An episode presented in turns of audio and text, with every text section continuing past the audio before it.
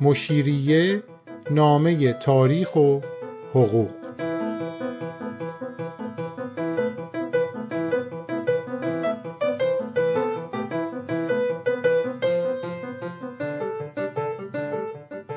قسمت دهم از فصل سوم. این دفتر حکایت آغاز اعزام محصل به اروپا. همونطور که تو قسمت های قبل دیدیم میرزا ساله با آکسفورد سفر کرد. حسابی هم گشت و گذار کرد و همه سوراخ سنبه هم دید.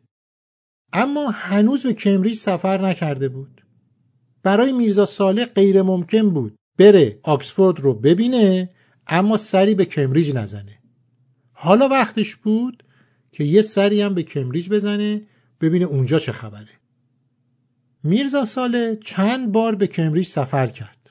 شرح مفصل این سفرها هم تو خاطراتش آورده. اما تو یکی از این سفرها یه اتفاق خیلی جالب میفته که یه تنزی هم در نوشتنش به کار برده. اگه موافق باشین اول این داستان رو بشنویم بعد بریم ببینیم اطلاعات میرزا در مورد کمبریج چقدر بوده و باقی داستان رو با همدیگه دنبال کنیم. اتفاقی که برای میرزا میفته یه اتفاق خیلی بانمکه اما فقط چون بامزه است قرار نیست اونو بررسی کنیم. توی این داستان با شخصیت میرزا بیشتر آشنا میشیم. متوجه میشیم یه آدم دیویس سال پیش چقدر اعتماد به نفس داره و چقدر باهوشه که داره با خودش شوخی می‌کنه. کاری که خیلی آدما در قرن 21 هم نمی‌کنن. نکته دیگه ای که این داستان داره اینه که برخورد میرزا با جامعه انگلستان چیه؟ وقتی می‌بینه مردم دارن بهش میخندن به لباسش به قیافش میخندن چه نوع برخوردی می‌کنه؟ اینا نکات مهمیه که تو این داستان وجود داره. خب برگردیم به داستان ببینیم چجوری میرزا قراره به کمبریج بره.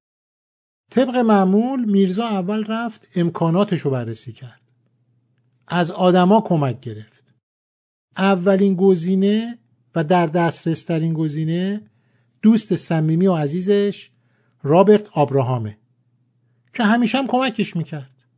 رفت سراغش گفت میشه کمک کنی؟ من برم کمبریج رو ببینم. کسی رو می‌شناسی اونجا. این مستر آبراهام یا به قول میرزا ساله آقا ابراهیم بهش گفت نه تنها کمکت می‌کنم که خودم هم باهات میام با هم بریم.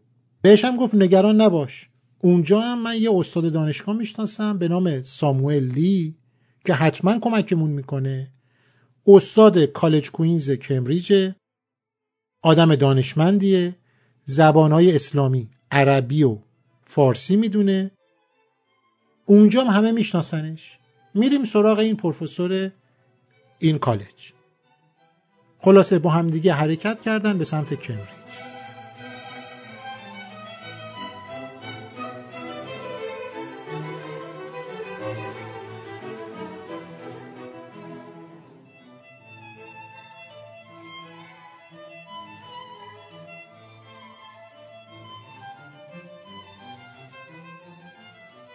باقی داستان رو از زبون میرزا بشنویم. در روز دوشنبه سیزدهم شهر جون یعنی ماه جون در کالسکی نشسته مستر ابراهیم و بنده آزم مدرسه کمبریج گردیده. هنگام به رسیدن کالسکه ما شکسته. هفت نفر در بالای کالسکه نشسته بودند. برخی از آنها آزار دیده. لاکن لله الحمد کسی نمرد. اما در جوفگاری زنی خیلی بدگل و بدرویت نشسته بود. و بنده وقتی که کالسکه افتاد و درب آن شکست مردم را به خاطر می رسد که اشخاصی که در میانه آن نشسته اند مرده اند. زن مزبور اظهار نازک مزاجی نموده. از او سوال کردم کدام عضو از اعضای او را ضرر رسید؟ گفت همه هم یعنی همه جون هم آسیب دیده. مردمی که دور کالسکه بودن اول سعی می‌کنن این خانوم رو بیرون بکشن. دستشون می‌گیرن و از ته گاری میارن بالا. میرزا ساله میگه بنا به احترامی که مطلق در این ولایت به طایفه نصفان می نمایند اول این خانم رو بیرون میارن. میرزا ساله که تایگاری افتاده بود وقتی به بالا نگاه می‌کنه چشمش به زیر دامن این خانم میفته بعد اینطور میگه بنده قافل از این که زنان این ولایت مطلقا زیر جامه نمی پوشند چشمی به هوا کرده از زانو الا کمر او بدون جامه مرعا بود. یعنی می‌تونستم ببینم از زانو تا کمرش. الحق منظری خوب به نظر نیامد. میرزا ساله اینجا داره توضیحاتی میده دیگه در مورد لباسی که زنای انگلیسی میپوشیدن. قبلا هم توضیح داده بود اما اینجا دیگه توضیح رو کامل می‌کنه. و خیلی جالبه که این داستان رو اینجا میاره و میگه چشمم افتاد و منظر خوبی هم نبود و سانسور نمی‌کنه. بعدم خلاصه این خانوم رو بالا می‌کشن میرن میرزا صالح رو هم سعی می‌کنن بیرون بکشن. میگه چون منتظر مرده بیجانی بودن فکر می‌کردن که میرزا مرده اما یک دفعه کلاه پوست من پیدا شده و بعد از آن صورت مهیب و هیئت عجیب بنده بیرون آمده قدی طویل لباسی قریب و کلاه و رخوتی که هرگز هیچ کدام در خواب ندیده بودند بیرون میاد. خودش داره میگه میگه این صورت مهیب و هیئت عجیب من یعنی اون ریش و پشم و کلاپوستی و و خب برای انگلیسی هایی که دور این کالس که جمع شدن تو کمبریج خیلی عجیب بوده که یه چنین قیافه ای رو می‌دیدن. اونم فکر می‌کردن مرده. وحشت و استراب آنها به یک دفعه بدل به خنده شده و از هر سوی صدایی برآمد. یعنی مردم همه می‌زنن زیر خنده این قیافه رو می‌بینن. میرزا می‌خواست خیلی سریع از این محلکه نجات پیدا بکنه. می‌خواست فرار کنه از این وضعیت. عجله می‌کنه دوباره پاشگیر می‌کنه به این کالسکه می‌خوره زمین. میگه که مردم شروع کردن دوباره به خندیدن. حالا میرزا داره میشنوه مردم به انگلیسی دارن چی میگن. یکی به دیگری می‌گفت این مالک دوزخ است یا ملکه عذاب؟ دیگری گفته این شخص آدم دریایی است. دیگری گفته این مرد قاصد حضرت اسرائیل است. و هر دفعه که یکی از الوات مرا به لقبی مخاطب می نمود سیصد نفر یک دفعه شروع به خنده کرده. بنده صلاح را در آن دیدم که خود را به زبان ندانی زده هیچ حرف نگفتم. یعنی یه جوری برخورد می‌کنه که به این مردم میگه نه من نشنیدم شما چی گفتید این اتفاق که میفته پروفسور لی که منتظر بود در ایسکا که بیاد میرزا صالح و با خودش ببره میاد جلو و به هزار زحمت میرزا صالح رو بلند می‌کنه می‌بره به یه کافه ای که اونجا بشینن میرزا یه ذره حالش جا بیاد. یه قهوه‌ای بخوره چایی بخوره. بعد وقتی که میرن توی این رستوران یا توی این کافه میشینن توضیح میده میرزا اگرچه مطلقا دردی در اعضای بنده نبود لاکن در آنجا آرام گرفته که مردم از آنجا پراکنده شوند. در دکان مزبور نشسته بعد اینطور میگه این ولایت ولایت آزادی است. یعنی اینکه من نمی‌تونم برم یقه مردم رو بگیرم بگم چرا میخندین به من. و مسترلی بیچاره گاهی میترسید که شاید بنده را از گفتگوی مردم ناخوش آید. جواب میرزا ساله به این پروفسور لی خیلی جالبه. میگه بنده گفتم از شهزادگان این ولایت عزیزتر که نیستم. عوام الناس آنها را سنگسار می کنند میگه من که از شاهزاده ها و اشرافزاده های انگلستان که بالاتر و عزیزتر نیستم مردم به جای خنده به اونا سنگ می‌زنن توهین می‌کنن کاریکاتور می‌کشن میخندن. و بعد توضیح میده میگه حالا اینا به کنار که اینجا ولایت ولایت آزادی است. اما قیافه منم خندهدار بوده دیگه. قطع نظر از آن صورت من و بیرون آمدن به آن قسم از گاری جای خنده داشت. قدری خود و استاد دکاندار و زن او خندیده قهوه خورده بیرون آمدیم و لباس تبدیل کرده به منزل مسرلی رفته. بعد ادامه میده حق مطلب این است. نوع لطفی که از اهالی کمبریج نسبت به بنده مبزول افتاد هرگز فراموش نخواهم نمود. اولا مستر لی منتهای قریب نوازی را کرد. اینجا داره یه نکته دیگه ای میگه. میگه فکر نکنید که من از اهالی کمبریج دلازردم ناراحت شدم. نه به من محبت کردن. اینم یه حادثه ای بود خندهدار خندیدیم تموم شد و رفت.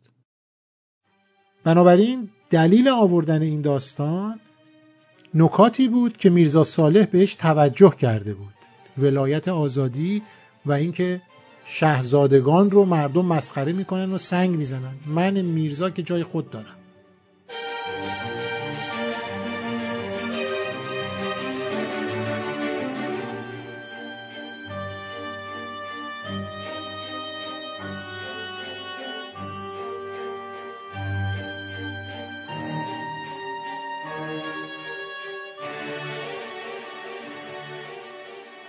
بعد از این داستان پروفسور لی میرزا صالح رو بر میداره می‌بره کالج کوینز اونجا ساکن میشه.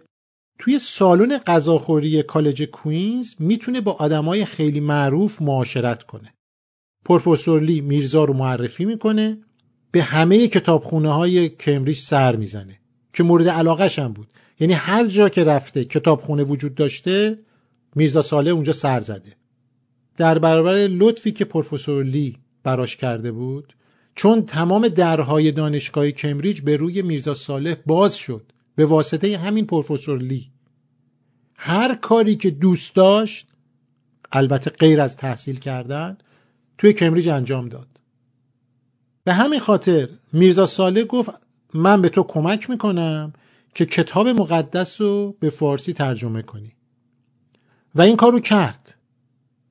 بعدا که پروفسور لی کاندید شده بود که مقام ممتاز استاد سلطنتی رو به دست بیاره میرزا ساله یه توصیه نامه یه ریکامندیشن برای پروفسور لی نوشت که این پروفسور لی به زبان فارسی مسلطه و شایستگی داره. من به عنوان میرزا ساله تایید می‌کنم که او می‌تونه استاد ممتاز بشه.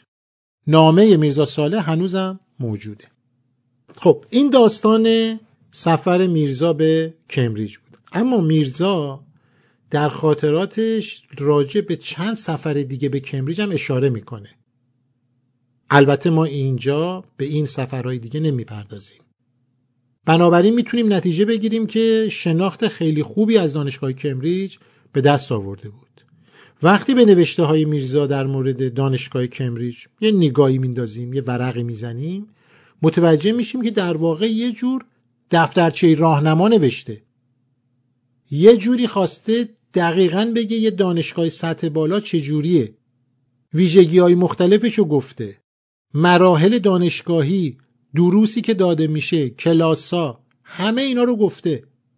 این مطالبی که میرزا صالح در مورد دانشگاه کمبریج داره میگه با ذهنیت ایرانی خیلی فاصله داشت.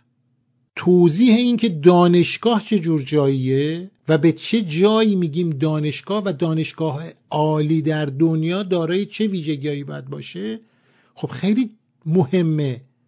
پیام خیلی قوی رو داره به ایران مخابره می‌کنه. تو ایرانی که فقط مدارس دینی حوزه های علمیه فقهی وجود داشت. اونم که خب ماهیتش کاملا با دانشگاه کمبریج متفاوت بود در اون موقع. مثلا میرزا میگه که 16 کالج چهار ساختمان بزرگ آموزشی روی هم دانشگاه کمبریج رو تشکیل میدن. میگه یکی از کتابخونه های دانشگاه کمبریج فقط سی هزار جلد کتاب داره که همه این سی هزار جلد ثبت و ضبط شده و شما می‌دونید کجاست می‌تونید برید بردارید. از موزه تازه تأسیس دانشگاه کمبریج صحبت می‌کنه. بعد آمارایی میده در مورد تعداد دانشجوها. در مورد شهر توضیحات میده که جمعیت شهر چقدره. چند نماینده به پارلمان فرستادن اونا رو هم میگه. وقتی اینا رو می‌خونیم بازم می‌فهمیم که میرزا ساله مثل همیشه بیش از هر چیز دیگه ای تو انگلستان تحت تاثیر آموزش و آزادیه. این دو کلمه حسابی میرزا ساله و تحت تاثیر قرار داده. در عین حال اینم باید بگم که قبلا هم با هم دیدیم. میز شام انگلیسی رو هم خیلی دوست داشته که دورش بشینه و مردم گپ بزنه و بلبل زبونی کنه.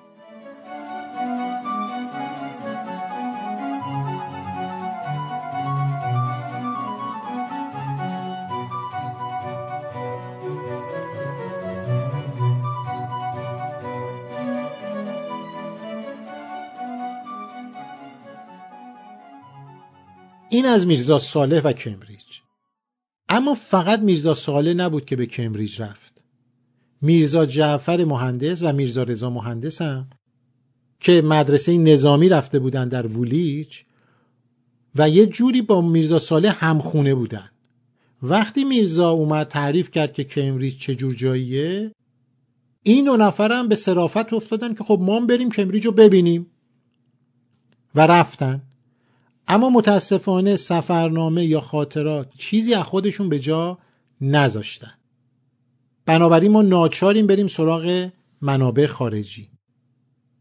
وقتی میرزا جعفر و میرزا رضا به کمبریج رسیدن روزنامه ها و نشریات محلی از ورود اینا مطلع شدن و یک گزارشی رو توی روزنامه های محلی کمبریج نوشتن. یکی از اونا که مفصل تره اینطور میگه. میرزا جعفر و میرزا رضا دو ایرانی نخبه همراه با دکتر گرگوری دکتر گرگوری رو که یادتون هست. همون استاد خیلی حسابی و مهربونی بود که به محصل ایرانی کمک می‌کرد. همه چیز دانم بود و خیلی باسواد. روز شنبه به بازدید از آکادمی نظامی سلطنتی کلیسای کینگ کتابخانه و چند کالج این دانشگاه پرداختند و در روز دوشنبه با دیدار از موزه فیتسویلیام کتابخانه عمومی پارلمان و غیره بازدید خود را به پایان بردند ایشان یعنی این دو میرزا که با دربار شاهزاده ایران مرتبطند به حکم این شاهزاده و با هدف شناخت روند تحصیل و شناخت و بررسی جدی زبان نهادها، هنرها و علوم انگلستان و به منظور بهبود کشور خیش به اینجا اعزام شدند. خیلی قشنگ و جالب اهداف سفر این محصلین رو اینجا آورده. با موافقت دولت ما برای آموزش آنها استادان گوناگونی تعیین شده است. به نظر می رسد آنان به چیزی جز اهدافشان نمی اندیشند و از این روست که به شناخت کالج های ما و سبک ها و شیوه های آموزشی که برای آنها در نظر گرفته شده بسیار علاقه مندن. آنان با تسلطی چشمگیر و در مجموع درست به زبان انگلیسی سخن می‌گویند. آثار بهترین نویسندگان ما را می‌خوانند و می توانند بسیاری از نقاط قوت آنها را بستایند. و در بازدید از باغ کالج مسیح یکی از آنان به نام میرزا جعفر میرزا جعفر حسینی مهندس که از تحسین کنندگان پرشور میلتون است چند برگ از درخت شاهدوتی را که گفته می شود این شاعر جاودانه کاشته چید. و در کمال دقت برای خود کنار گذاشت. ایرانیان هنگام ترک آنجا با تعابیری سرشار از شوق خوشنودی خود را از دیدار از این نهاد ممتاز آموزشی ابراز کردند. آنها پوششی چشم نواز یعنی لباسی چشم نواز و متناسب با طبقه اجتماعی وطن خود به تن داشتند. توی این گزارش چند نکته مهم وجود داره که اطلاعات دست اول خوبی از میرزا رضا و میرزا جعفر میده. چون ما در مورد اونا کم چنین مطلبایی داریم. یکی اینکه همه جا سرک کشیدن. دوم اینکه زبان انگلیسی رو خیلی خوب دارن حرف می‌زنن. سوم اینه که گزارشگر روزنامه خیلی تعجب کرده که اینا یک چنین دانشی دارن که اومدن با الهام از میلتون این درخت شاتوت رو دیدن و برگش هم کندن.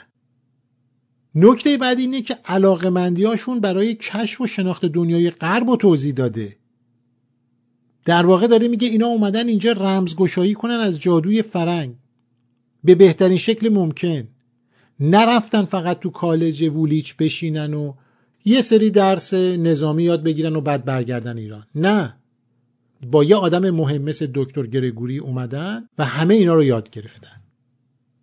و نکته آخر این که لباساشون هم جالبه. با همون لباس ایرانی و خیلی شیکی که داشتن قبل از این هم حسابی دیگه توضیح دادم مانور دادن و خواهان پیدا کردن و حسابی گل کردن. اینم از میرزا جعفر و میرزا رضا که نشون میده اون دو نفرم مثل میرزا صالح به دنبال کشف دنیاهای نادیده و دنیاهای تجربه نکرده بودن. بگذریم. برگردیم به میرزا صالح. ببینیم میرزا صالح داره چیکار می‌کنه.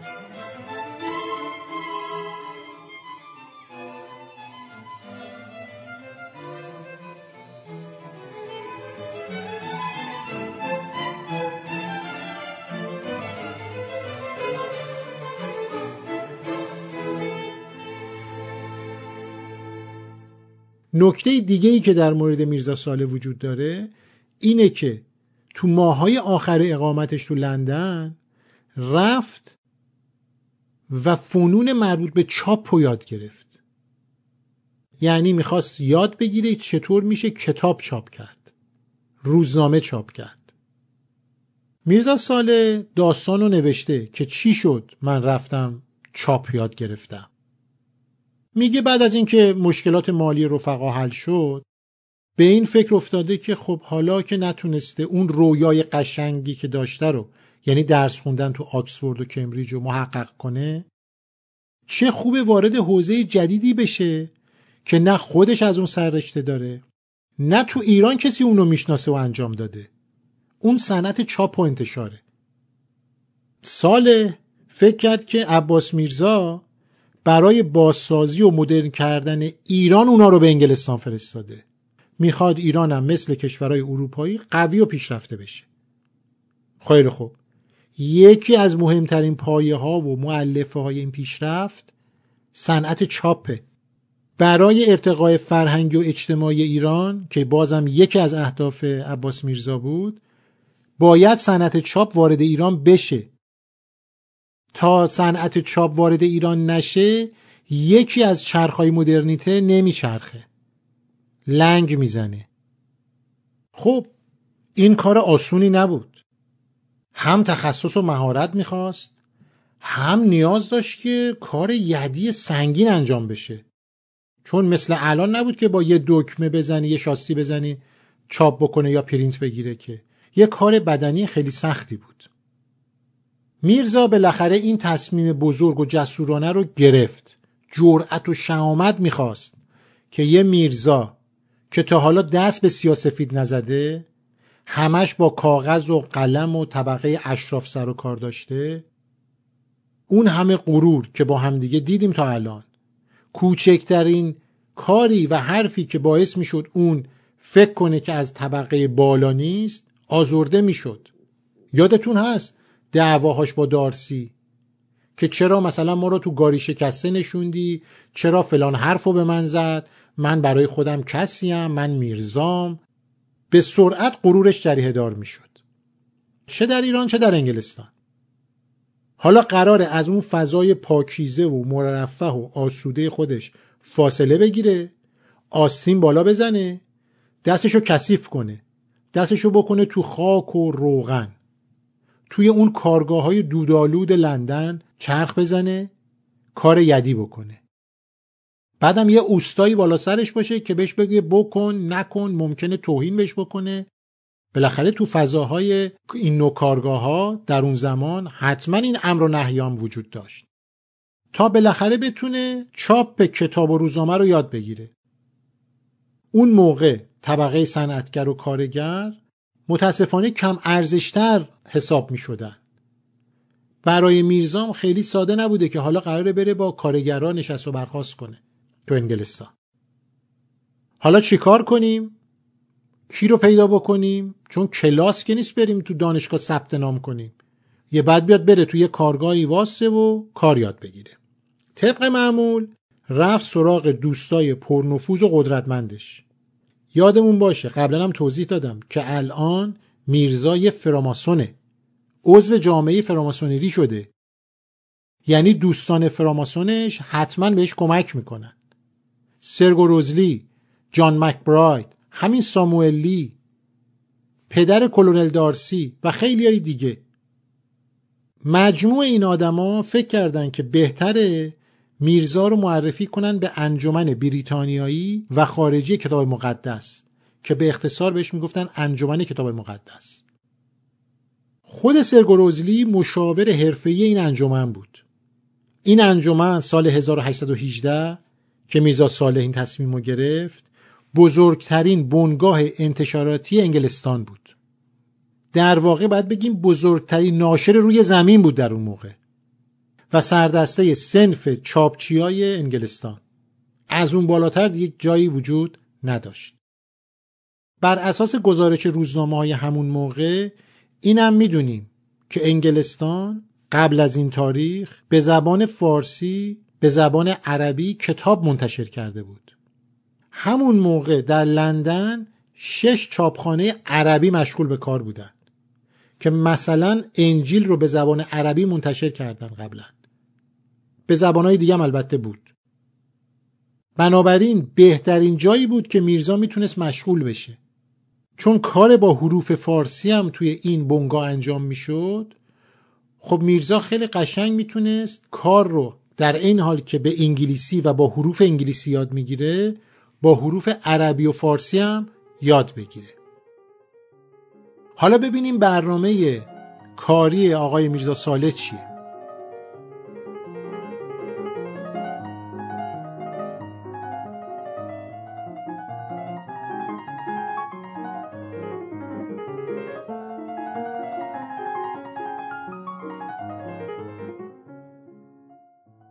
در پنج ساعت قبل از ظهر از خواب برخواسته الا دو ساعت قبل از ظهر در منزل مستر بلفور زبان فرانسه خوانده و بعد از نهار مجددا درس خود را خوانده و بعد از آن الا دو ساعت بعد از ظهر کتاب دیگر فرانسه خوانده. بعد لباس انگلیسی در بر کرده به منزل استاد چاپزن رفته الا چهار و نیم بعد از ظهر گذشته در کارخانه چاپسازی مانده. بعد از آن به یکی از مهمانخانه ها شام خورده به منزل برگشته. بعضی از تواریخ روم گریک یعنی یونان و روس و ترکی و ایران و داستانها به زبان انگلیسی خوانده و صفحه ای از فرانسه ترجمه به زبان انگلیسی نوشته. ماشاءالله چقدر پروپیمون. روز یک شنبه ها که روز تعطیل است درس نخوانده یک شب در هفته به مهمانی یا به تماشاخانه رفته. هر کس در میان هفته بنده را وعده می‌خواست یعنی دعوت به مهمونی می‌کرد عذر می آوردم جمله همه روزه مستمر درس فرانسه میخواندم و به چاپخانه می‌رفتم. این برنامه کاری و تحصیلی این آقای میرزا صالح در اون دوران. کاملا جا افتاده و می‌دونه که چی می‌خواد. یه چنین برنامه ریزی نمی‌دونم در ایران اون زمان وجود داشته یا نه. برای امروز هم این برنامه ریزی خیلی پروپیمون و خیلی جالبه و میرزا اینو اجرا می‌کرده. برگردیم به کارگاه به قول میرزا ساله چاپزنی. به اون چاپخونه. شانسی که میرزا ساله آورد این بود که قبل از شروع کارآموزیش همین پروفسور لی که رفیقش بود تو کمبریج در حال طراحی حروف فارسی جدیدی بود که قرار بود انجیلش رو باهاش چاپ کنه. گفتم که داشت انجیل رو به فارسی ترجمه می‌کرد. میرزا صالح هم کمکش کرد. گفت خب حالا من این ترجمه رو کردم چجوری چاپش کنم؟ با یه حروف جدید خیلی شیک تمیز. تو گزارشی که 26 سپتامبر 1818 اومده نوشته آقای لی همچنین مجموعه حروف تازه‌ای برای چاپ متون اردو و فارسی ابدا کرده است. اختراع کرده طراحی کرده. میرزا ساله شش ماه در یک چاپخونه کار می‌کرد. رئیس این چاپخونه آقای واتس بود. تو این شش ماهی که میرزا اونجا کار می‌کرد متوجه شد که این آقای واتس در حال تهیه و تولید چند محموله سفارش بزرگه. قرار بود کتابایی به عربی و فارسی و اردو چاپ بکنه. به همین خاطرم بود که میرزا ساله خیلی اونجا مقدمش رو گرامی داشتن. مبارک بود قدمش. چون از دانش فارسی و عربیش این آقای واتس استفاده می‌کرد تو این شیش ماه. یعنی چی؟ یعنی واتس با کمال میل. فوتوفن چاپ و کار با دستگاه چاپ رو به میرزا یاد می‌داد. میرزا به واتس کمک می‌کرد که این سفارش های گنده رو آماده کنه که قسمتش عربی و فارسی بود بهترین شخص خود همین میرزا صالح. بنابراین آموزش میرزا توی این کارگاه آقای واتس خیلی خوب پیش رفت. برای جنبندی باید بگیم که اواخر سال 1818 میلادی که حدودا سه سال و چند ماه از اقامتشون در انگلستان میگذشت همه محصلین بالاخره تو تحصیل و کارهای خودشون جا افتاده بودن.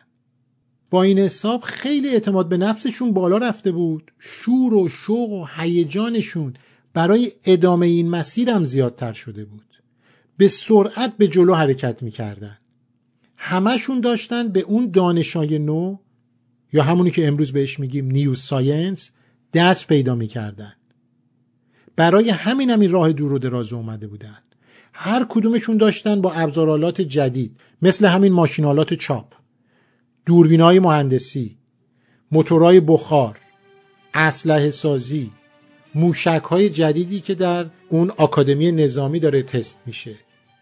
هر آن چیزی که می‌شد یه محصل در انگلستان یاد بگیره در این رشته ها این پنج نفر داشتن یاد می‌گیره